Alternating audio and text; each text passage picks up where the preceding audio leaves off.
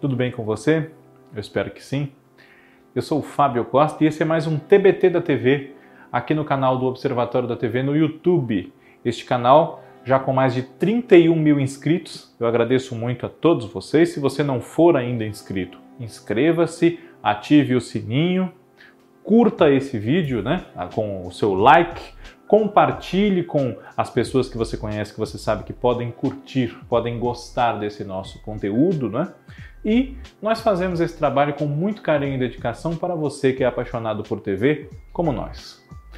O nosso assunto neste vídeo é uma novela que em setembro de 1981, portanto, há 40 anos, entrou no ar na Band, né? na TV Bandeirantes e deixou saudade em quem acompanhou-a né, pela sua temática um pouco incomum para aquele momento, que não custa lembrar, ainda era um momento de governo militar no Brasil, tínhamos censura nas diversões públicas, né, nos espetáculos, enfim. E é uma novela que é, procurou tratar de temas interessantes para aquele momento que permanecem atuais.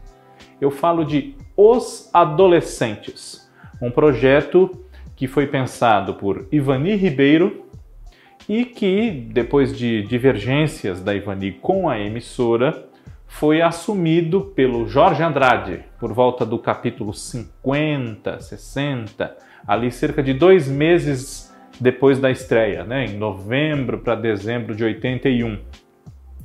Essa novela foi exibida na faixa de nove e meia da noite, né? Justamente porque, pela sua temática, a censura implicou um pouco para que os adolescentes fosse cartaz do horário das 8 da TV Bandeirantes, que no decorrer desse ano de 81 havia apresentado uma novela do Laulo César Muniz chamada Rosa Baiana. Se você não acompanhou, temos aqui na playlist do TBT da TV um programa só sobre Rosa Baiana. Veja ou reveja. Quem são esses adolescentes do título, né?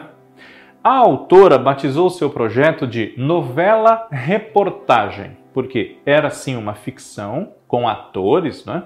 Só que ela procurava justamente abordar os problemas, os conflitos, as dúvidas daquela geração da década de 80.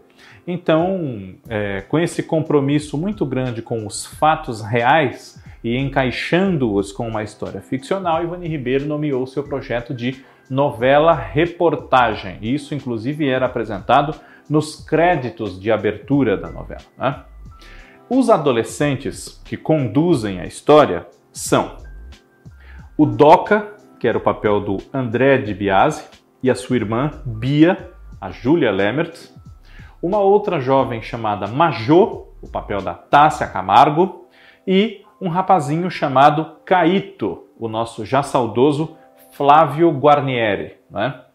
O Doca e a Bia, como eu disse, eram irmãos, tinham também um irmão menor, que era interpretado pelo Alexandre Raimundo, salvo erro meu, de nome Marcelo. Né?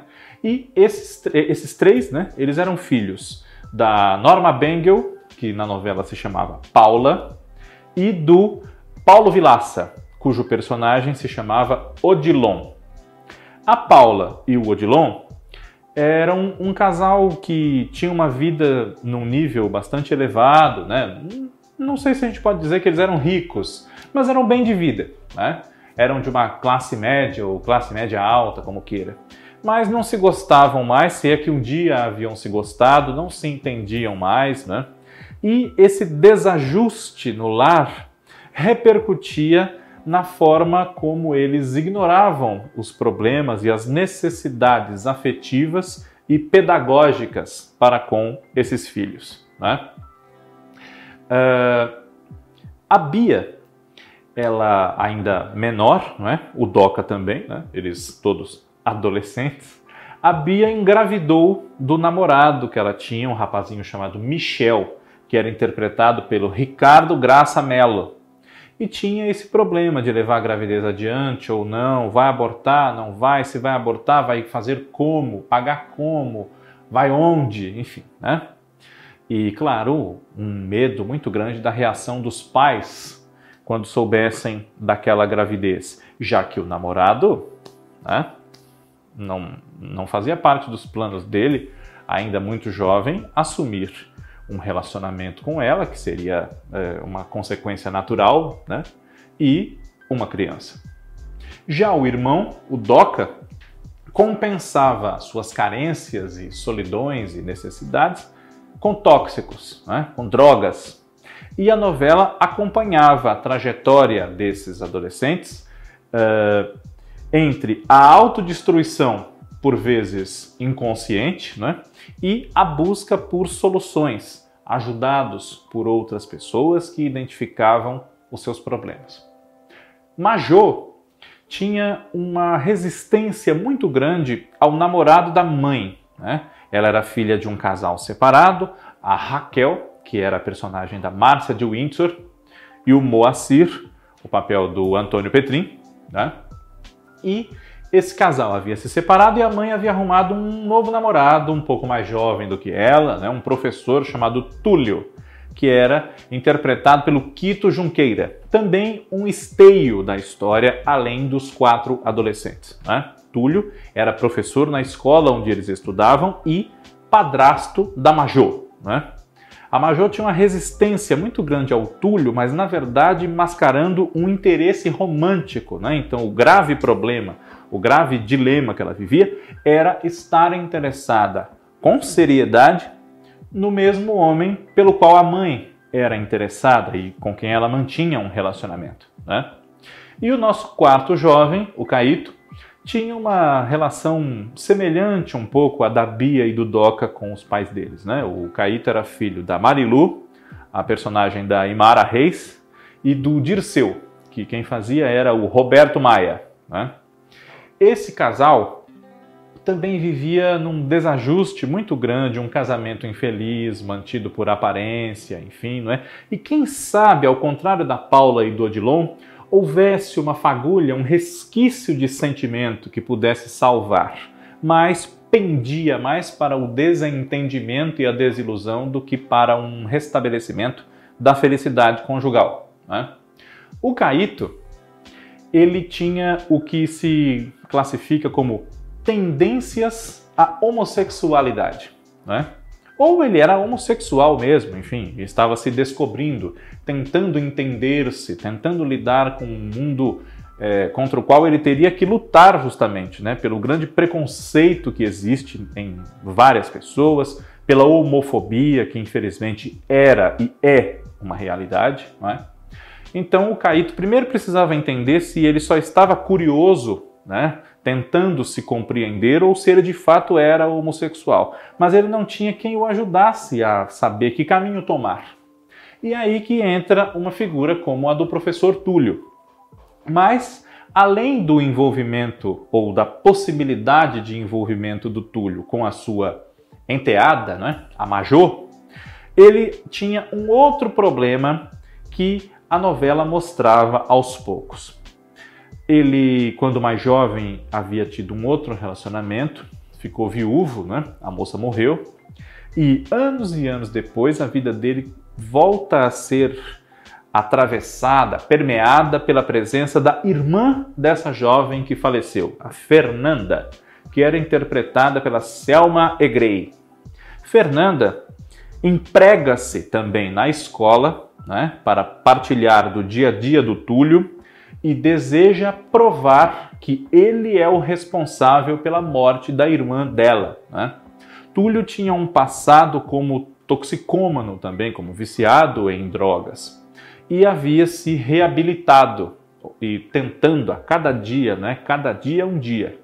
Então ele tentava se reabilitar de uma juventude também mergulhada no problema dos tóxicos, como agora ele via o Doca passar por uma situação parecida. Né? O Doca, no decorrer da novela, ele acaba encontrando um alento para a sua vida na dedicação ao esporte né? e num amor sincero e desinteressado de uma moça que vai estudar na escola com eles também, chamada Rosário, que era interpretada pela Débora Seabra. Né? Se eu não me engano, ela se chamava Rosário. E essa foi a primeira novela de uma sequência que a Débora Seabra fez na Bandeirantes, né? Por essa época. Ela que era egressa da TV Tupi, começou lá no finalzinho, depois teve uma passagem pela TV Cultura e ingressou na Bandeirantes. Né? Uh, como eu disse, Ivani Ribeiro não se entendeu muito bem com a emissora né? E deixou a novela por volta do capítulo 50, entre 50 e 60, 55 se eu me lembro bem. E Jorge Andrade, ao assumir a novela, claro, tentou ser fiel à proposta e conduzi-la, mas ele também tinha ideias próprias sobre o que fazer com aqueles personagens, né? Por que que Ivani Ribeiro deixou a autoria de Os Adolescentes? E deixou a emissora? Ingressando na TV Globo, né? Depois de vários convites, enfim, ela acabou ingressando na TV Globo. Ivani Ribeiro gostava muito de eh, na medida do possível, escolher os elencos que iam trabalhar nas suas novelas, porque se inspirava muito para conduzir as histórias a partir dos seus intérpretes. E as suas sugestões para o elenco de Os Adolescentes não foram atendidas, ela não se sentia acolhida para fazer essa novela, como havia acontecido em experiências anteriores, na TV Excelsior, na TV Tupi, na própria Bandeirantes e até com Silvio Santos, né? ela foi contratada dele, escreveu para ele uma novela chamada O Espantalho, que foi exibida pela TV Record, pela TVS no Rio, pelo próprio SBT depois, enfim. Né? Então, muito descontente, desestimulada mesmo, ela acabou optando por deixar o projeto e também a emissora. Né? E Jorge Andrade uh, deu uma amenizada nesses problemas bem graves do início, mas sem eliminá-los magicamente, né? e criou alguns personagens novos para ajudar a levar a novela por mais né, dezembro, janeiro, fevereiro, março. Né? Ele escreveu dois terços da novela. Uh, a novela terminou no dia 2 de abril de 1982. Um desses personagens que o Jorge Andrade criou foi justamente a moça que eu citei, a Rosário. Né? Outro muito importante foi um fazendeiro muito rico chamado Joaquim, papel do Fábio Cardoso. A TV Bandeirantes, segundo a imprensa noticiou na época, tentou contratar para fazer esse papel o Francisco Coco, mas não foi possível, né? E o Fábio Cardoso, como Joaquim, era irmão do Odilon e despertou um grande interesse na sua cunhada, na Paula. Só que ele, na verdade, de fato estava interessado em encontrar um novo amor, enfim, não se fechou para isso e se encantou com uma humilde costureira pobre, né? A dona Iracema, que estava desde o começo na história, né? Interpretada pela Beatriz Segal, um dos seus raros papéis de pobre na televisão, né? E a dona Iracema era mãe de Leonel, que era o papel do José Parisi Júnior, um jovem que no início da novela morre ah, ao disputar um racha automobilístico, né, ou de motocicletas, não estou bem lembrado agora, e mãe também do Liminha, que era o Hugo Della Santa. Liminha, que no decorrer da história se envolve com uma mulher mais velha, que é justamente quem? Raquel, a mãe de Major. Pois bem, Uh, Iracema e Joaquim têm um romance bastante tumultuado, não só pelas investidas bastante frequentes e ousadas da Paula contra o seu próprio cunhado, né? mas também pela volta do marido de Iracema, pai dos dois meninos, que havia sumido no mundo, havia abandonado a mulher e volta exigindo seus direitos de marido, como se ele ainda os possuísse. Né? O Diogo que era interpretado pelo recentemente falecido Jairo Arco e Flecha, numa das suas poucas incursões no gênero telenovela. Né? Uh, outras personagens que surgiram em Os Adolescentes, nessa fase escrita pelo Jorge Andrade, foram duas irmãs solteironas, né? a Dona Clô, interpretada pela Arlete Montenegro, esse foi um papel criado para Cleide Diácones, mas na época, por outros compromissos, especialmente com os palcos, ela não pôde aceitar o convite, né? E a Dona Clô tinha uma irmã, que era Luciana, papel da Lúcia Mello. né? Elas entraram na novela e eh, fizeram contato, fizeram amizade com os adolescentes, especialmente com o Caíto, né? E a partir da amizade com a Dona Clô, o Caíto entendeu-se melhor a respeito das coisas que ele sentia, da confusão de sentimentos e de atrações e de desejos que ele estava identificando uh, por outros rapazes, né? Sem eliminar o interesse por moças também que surgissem, enfim, era um momento de descobertas na vida do Caíto, dentro dos limites estabelecidos, claro, pela sociedade da época e pela censura, né? Como eu disse, a novela teve que ser exibida às nove e meia da noite. Uh, essa novela, ela ficou para a história, não é? Por conta dessa inovação, muitos anos antes da Malhação e de muitos outros projetos, na narrativa que tratava de problemas de adolescentes, né? E muitos anos antes dela também, nos anos 60, na TV Tupi, Geraldo Vietri já havia feito uma tentativa, se não é, semelhante, análoga, digamos assim, né? uma coisa mais ou menos no mesmo caminho, chamada Os Rebeldes, em 1967, mais precisamente. Né? Uma novela que foi encerrada abruptamente, de uma hora para outra, não foi assim tão bem recebida, talvez por ser um pouco precoce. E os adolescentes padeceu do fato de, em que pese o seu bom elenco, a qualidade dos dois autores, da direção do Atílio Ricó né, e também do Antônio Abujanra, que era o supervisor do projeto, né, é, acabou não sendo um boom tão intenso quanto poderia ter sido. E ela convivia com uma novela que fazia muito sucesso de público e crítica na mesma emissora na época, que era uh, Os Imigrantes, do Benedito Rui Barbosa. Né? Mas é uma novela que hoje nós estamos aqui falando dela 40 anos depois, justamente por conta desse pioneirismo, né, de ter ajudado a desbravar a abordagem dos temas que dizem respeito ao público jovem e também, por que não, aos seus pais e avós, enfim, né? para que, dialogando sobre esses problemas, nós consigamos driblá-los, resolvê-los e tornar essas pessoas uh, que já estão caminhando para a fase adulta, adultos uh, mais bem resolvidos né? e felizes, claro, né? dentro da possibilidade de encarar os problemas e não fugir deles e viver uma vida de falsidade e hipocrisia. Né? Além desses atores que eu citei, a novela também teve no seu elenco revelando-os né?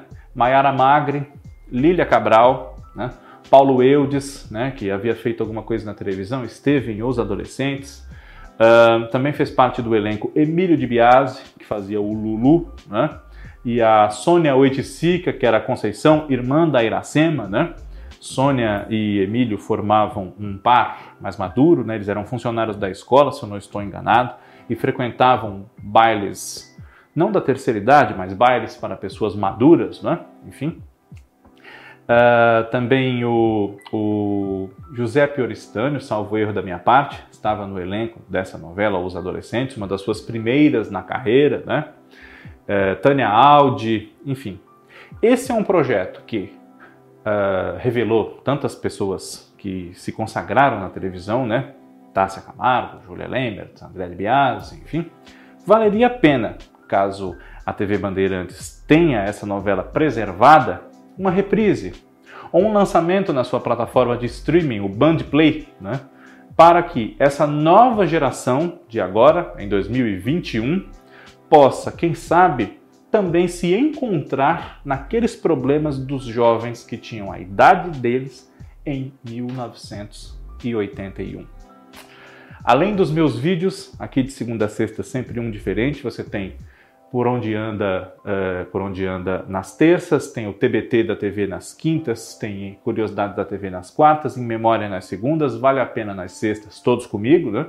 Olhar Latino com o Cadu Safner, por Trás da Tela com Cristiano Blota, Kaká Novelas, João Márcio e os reality shows e muito mais. Então eu agradeço a você pela sua audiência, TBT da TV fica por aqui e semana que vem tem mais. Um grande abraço. Tchau.